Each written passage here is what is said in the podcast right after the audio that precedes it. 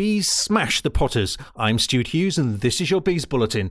Brentford are now unbeaten in five in the league for the first time this season after an impressive 3 1 victory over Stoke City. A Ryan Shawcross own goal put the Bees ahead after seven minutes. Here's how Mark Burridge saw our second and third.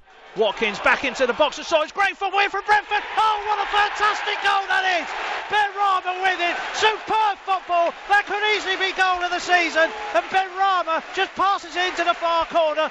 Superb from Brentford. And Brentford lead by two goals to nil. Still Rico Henry on his right foot. Oh yes! What, what a, a time to get your first goal for the Bees.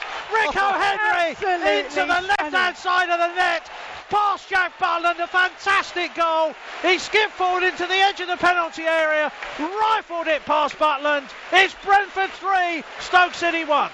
Brentford were dominant throughout. The Potters managed just one shot on target, and Maupay and Watkins both hit the crossbar.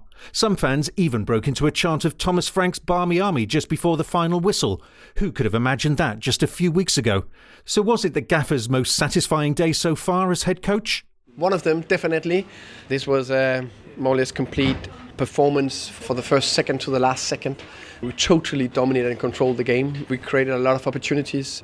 We've been waiting for this good performance and a clear win for a long time, so it was really pleasing. Henrik Dalsgaard would just like to have kept a clean sheet.